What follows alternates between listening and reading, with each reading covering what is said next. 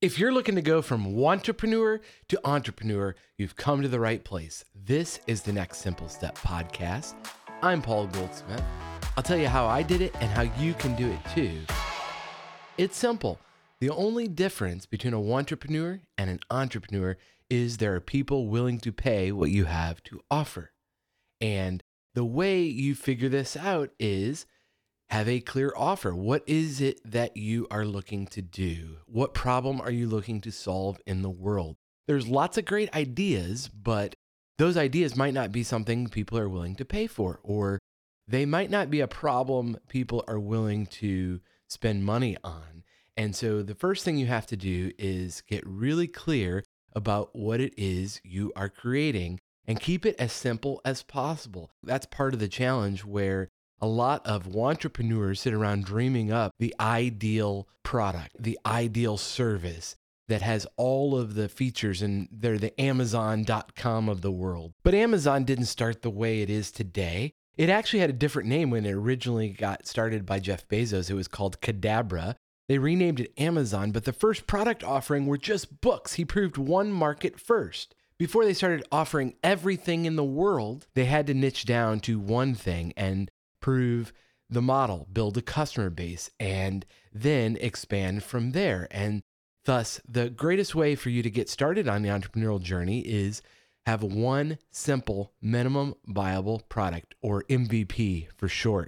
You know, my wife is a music teacher, and she can offer piano lessons, and there's a clear demand for that. So she gets customers anytime she puts that offer out there. And then it's just a matter of scaling up her price if she has more demand than she has time for, which is exactly the case right now. So she's limited the number of students she can take on.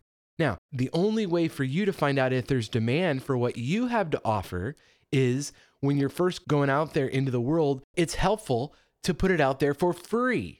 See if there are people willing to take you up on that offer.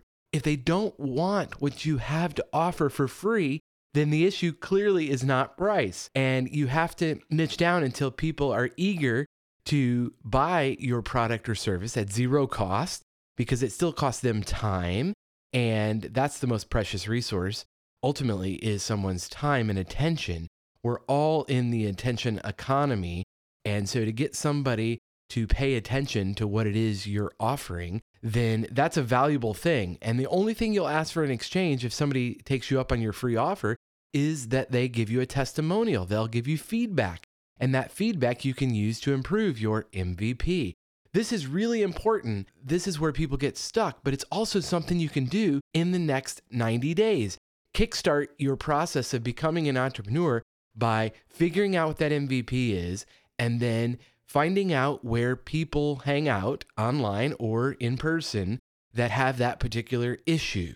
Now, it really helps to focus on something you're uniquely good at, because you'll actually stick to it and your probability of success skyrockets. If you're not particularly interested in the thing you're offering, you're just doing it for the money, that's really hard to get started. Not impossible, but your chances of success are a lot lower than if it's something you would be willing to do for free if there was no one paying for it.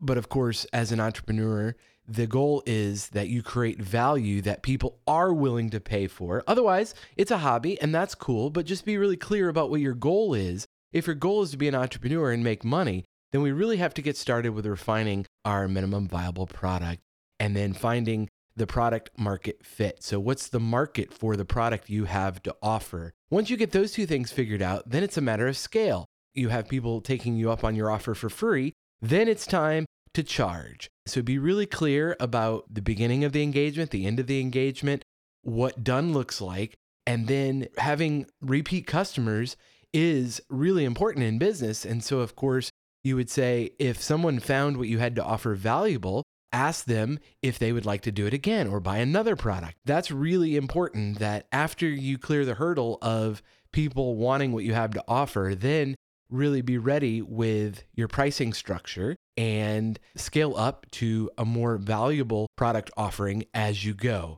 There is no sense in coming up with the most premium ideal product in the world and planning for years upon years. The time to get started is now. A lot of people think about New Year's resolutions And of course, we know those don't have very good rates of success because everybody has all these ideals, but we live in the real world, and the real world is nothing changes if nothing changes. There's no sense in waiting for January first to get started. Start right now where you're at, and then every week move forward, refining your product, refining your marketing, refining what it is you're offering to people until you have people taking you up on it. There are seasons, I've learned, in any business where you apply the gas and then the brake, the gas and the brake, because you don't want to grow too quickly. That's not most people's problem, however. Most people, they have inertia. They just need to get started and get that momentum going. But after you get the momentum going, every, I would say, quarter, it's great to stop down and review what's working, what's not, how you can be more efficient, how you can increase your value, and